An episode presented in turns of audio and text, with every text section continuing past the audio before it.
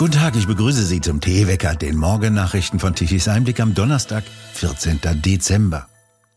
Die Ampelkoalition will Energiepreise und Maut auf den Straßen drastisch erhöhen. Das ist das wesentliche Ergebnis der Koalitionsverhandlungen über einen neuen Haushalt. Damit will die Ampel mehr Einnahmen kassieren und so die Schuldenbremse umgehen. SPD, Grüne und FDP machen Tanken und Heizen teurer und erhöhen die Steuer auf Luft. Geändert werden soll an teuren Klimaprojekten nichts. Stattdessen wird die CO2-Steuer zum Jahreswechsel von 30 auf 45 Euro pro Tonne CO2 erhöht. Etwa 10 Milliarden Euro soll diese CO2-Steuer im Jahr einbringen. Auf diese Steuer kommt dann noch einmal die Mehrwertsteuer in Höhe von 19 Prozent. SPD, Grüne und FDP nehmen einer vierköpfigen Durchschnittsfamilie nach verschiedenen Berechnungen rund 200 Euro allein an CO2-Kosten ab. Rund 65 Euro mehr als bisher. Aber das sei nur der Anfang, führt Roland Tichy bei Tichys Einblick aus. Konsumenten würden mehr für Heizung, Benzin, Diesel und Strom bezahlen. Damit steigen die Preise für alles, was produziert und verkauft wird, denn in jedem Produkt steckt für Produktion und Transport Energie, die weiter verteuert wird. Das nennt man Inflation, so Roland Tichy. Und wo sie endet? Ungewiss. Der angeblich menschengemachte Klimawandel eröffnet der Regierung ungeahnte Möglichkeit zur Abzocke, denn die vorgeschobene Rettung des Klimas dient als Rechtfertigung für immer mehr Steuern und Abgaben. Wenn eine Familie, die noch im vergangenen Jahr 100 Euro für einen Wochenendeinkauf an der Kasse blechen musste, zukünftig 150 Euro abdrücken muss, dann steigen auch die Einnahmen aus der Mehrwertsteuer entsprechend an, ohne dass die Mehrwertsteuersätze erhöht werden. Die steigen in der Gastronomie auch an, von 7 auf 19 Prozent. CDU-Chef Merz warf Scholz finanzpolitische Trickserei vor. Es sei schon jetzt absehbar, dass die Koalition die Schuldenbremse nicht einhalten werde. Scholz solle die Vertrauensfrage stellen. Heftig kritisiert auch die AfD-Bundestagsfraktion die Beschlüsse der Ampel. Noch höhere Benzinpreise, noch höhere Heizpreise, noch mehr Besteuerung durch die Einführung einer Plastiksteuer.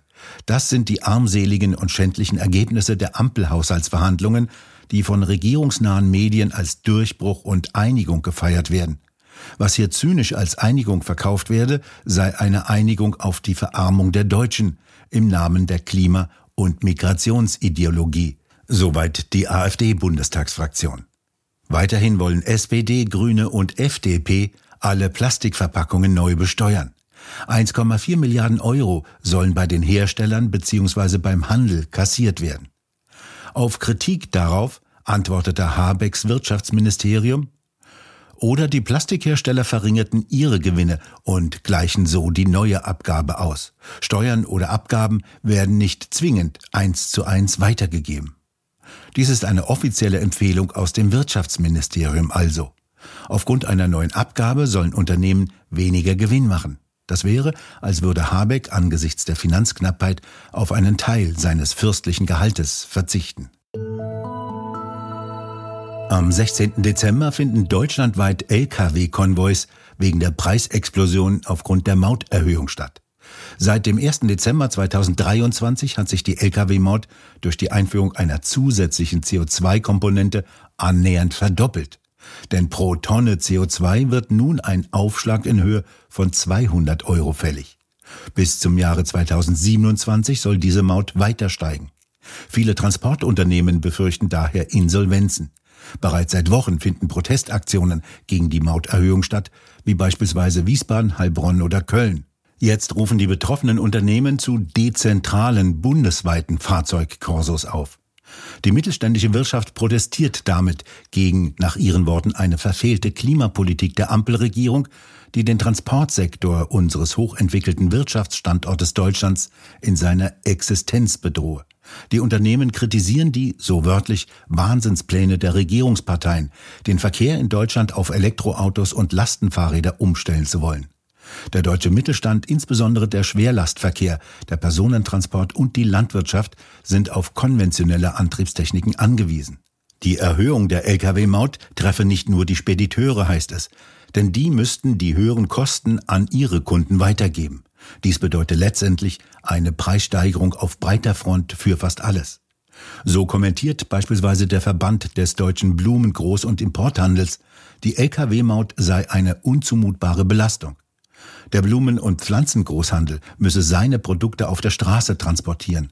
Eine Verlagerung auf andere Verkehrswege sei zurzeit keine Option. So die Pressemitteilung des Verbandes. Aufgrund fehlender Infrastruktur und anderer Unsicherheiten stelle beispielsweise der Bahntransport bei den empfindlichen verderblichen Produkten keine Alternative dar. Ein Umstieg auf die Bahn sei illusorisch. Neben ihren Unternehmen werden vor allem die Verbraucher die Mehrkosten am Ende bezahlen, so die Spediteure. Je nach Länge des Monats und der Einsatztage kostet das pro Monat zwischen 250 und 300.000 Euro mehr, die natürlich auf die Kunden umgelegt werden müssten, da das von der Firma nicht tragbar sei, so der Geschäftsführer der TUH Logistics Steffen Heuchel gegenüber dem MDR. In Brüssel treffen sich heute die Staats- und Regierungschefs der Europäischen Union zu ihrem jährlichen Vorweihnachtsgipfel. Bei dem zweitägigen Treffen soll es auch um weitere Finanzhilfen für die Ukraine gehen. Im Gespräch sind Wirtschaftshilfen in Höhe von 50 Milliarden Euro für die kommenden vier Jahre. Bei dem Gipfel geht es außerdem um den Beginn von Beitrittsverhandlungen mit der Ukraine und dem Nachbarland Moldau. Ungarn droht mit einem Veto gegen die Beschlüsse. Ungarns Regierungschef Orban betonte vor dem EU-Gipfel seine Skepsis gegenüber einem Beitritt der Ukraine zur Union. Ungarns Haltung sei klar. Sie würden einen schnellen Beitritt der Ukraine nicht unterstützen, erklärte Ministerpräsident Orban. Polens neuer Regierungschef Donald Tusk nannte Orban gestern in Brüssel einen sehr pragmatischen Politiker. Die UN-Vollversammlung hat in einer Resolution einen sofortigen humanen Waffenstillstand im Gazastreifen verlangt. Das von Ägypten eingebrachte Papier erreichte eine notwendige Zweidrittelmehrheit. 153 Länder stimmten dafür, 10 dagegen, 23 Länder enthielten sich, darunter auch Deutschland. Über die Waffenstillstandsabstimmung können sich nur die Terrororganisationen und ihre Helfershelfer freuen, so schreibt Godel Rosenberg bei Tichys Einblick. Sie hätten dann Zeit, sich gegen Israel wieder in Stellung zu bringen. Ghazi Hamad, Leiter des politischen Büros der Hamas, habe im libanesischen Fernsehen keine Zweifel aufkommen lassen und gesagt, wir wiederholen den 7. Oktober so oft, bis es kein Israel mehr gibt. Fast zur gleichen Zeit, darauf weist Godel Rosenberg weiterhin, als die UN die Waffenstillstandsresolution verabschiedeten, seien in Gaza zehn israelische Soldaten bei einem Hinterhalt ums Leben gekommen. Bei der Suche nach verschleppten Geiseln wurden zuerst vier Soldaten Opfer einer Sprengladung. Als ihre Kampfgefährten sie retten wollten, sind auch sie bei einer weiteren Explosion getötet worden.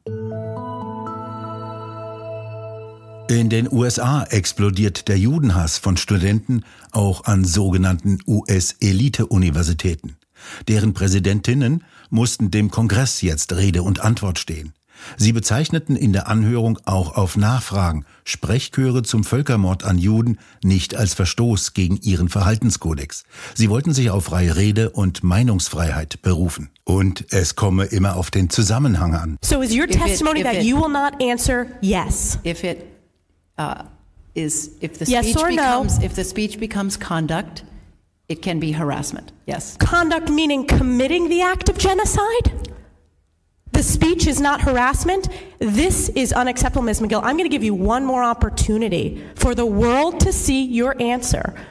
Does calling for the genocide of Jews violate Penn's code of conduct when it comes to bullying and harassment? Yes or no? It can be harassment. The answer is yes. Cora Stephan, Sie haben bei Tichys Einblick darüber geschrieben auf der Webseite. Wie ist denn das einzuschätzen, wenn drei Präsidentinnen dreier amerikanischen Elite-Universitäten im Prinzip einen Genozid an Juden rechtfertigen wollen? Also ich muss gestehen, das hat mir die Luft weggedrückt. Ja, mein großartig ist natürlich die Verhörspezialistin Elise Stefanik, äh, die immer wieder gefragt hat, verletzt der Ruf nach der Vernichtung von Juden den Code of Conduct ihrer Universität? Ja oder nein? Zu Ja waren sie alle erstmal nicht bereit und alle drei sagen, das hänge vom Kontext ab. Nun stelle man sich vor, jemand schreit, also wir möchten die Vernichtung aller schwarzen Amerikaner. Äh, was würde dann wohl passieren, ja? Das hänge vom Kontext ab. Das kann man ja wohl nicht glauben. Und der Witz ist natürlich der, es gibt ja auch Studenten, die dann sagen, ja, das ist alles von der Meinungsfreiheit gedeckt. Aha.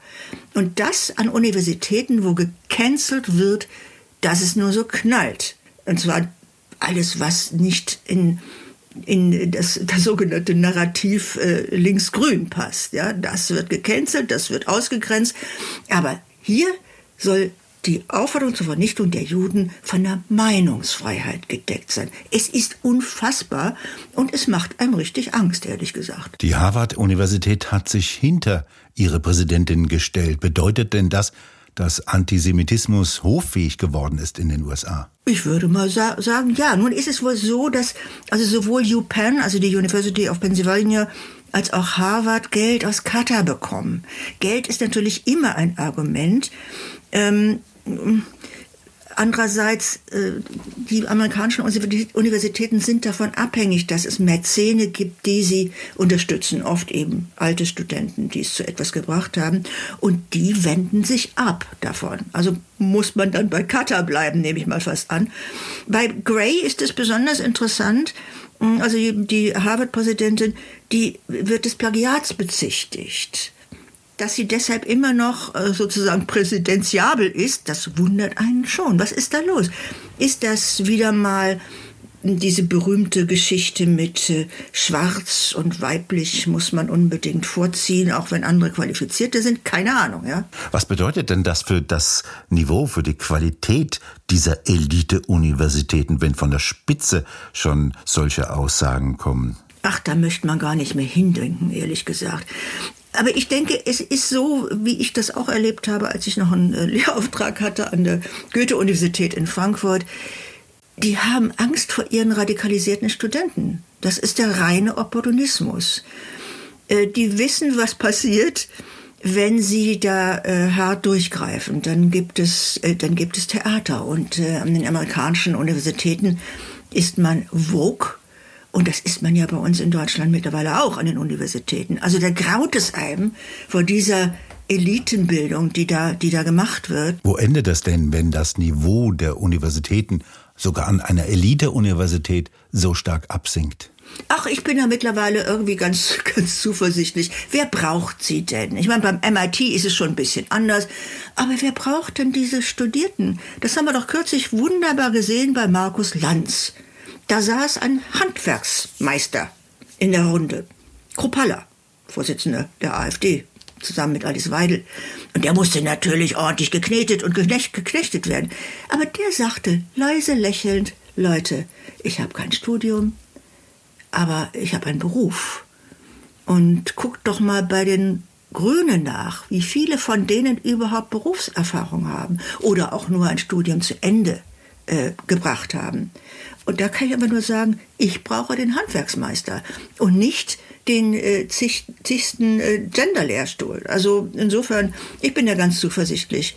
Qualität setzt sich durch irgendwann mal. Und die ist offenkundig an den Universitäten einfach nicht mehr zu finden. Cora Stephan, haben Sie vielen Dank für das Gespräch. Gerne.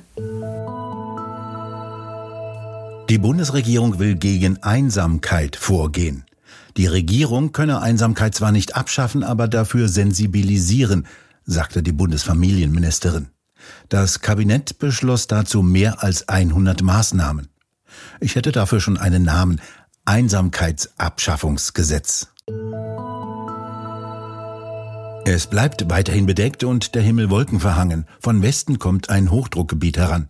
Einige Niederschläge gibt es heute zuerst in der Mitte und im Süden, später nur noch im Süden und am Alpenrand. Im Norden und Osten bleibt es meist trocken. Es wird heute wieder etwas kühler. Die Temperaturen bewegen sich zwischen drei Grad im Norden, sieben Grad im Osten wie in Dresden und im gesamten Süden. Und nun zum Energiewendewetterbericht von Tichys Einblick. Dünn, arg dünn ist es derzeit mit Wind und Sonne bestellt. Dabei sollen die doch Deutschland mit Energie versorgen. Deutschland soll ja Vorreiter sein.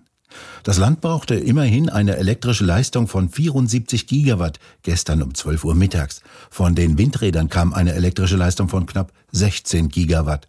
Um 12 Uhr lieferten die Photovoltaikanlagen nur knapp 6 Gigawatt und ab 15 Uhr war die Sonne vollends verschwunden und 2,6 Millionen Photovoltaikanlagen standen nutzlos herum. Die konventionellen Kraftwerke lieferten um 12 Uhr mittags knapp 44 Gigawatt an elektrischer Leistung und gut, dass die Nachbarländer liefern konnten. Um 12 Uhr mittags 2 Gigawatt zu einem Preis von 97 Euro pro Megawattstunde. Deutschland zeigt der Welt, wie man es nicht macht. Wir bedanken uns fürs Zuhören. Schön wäre es, wenn Sie uns weiterempfehlen. Weitere aktuelle Nachrichten lesen Sie regelmäßig auf der Webseite tichiseinblick.de und wir hören uns morgen wieder, wenn Sie mögen.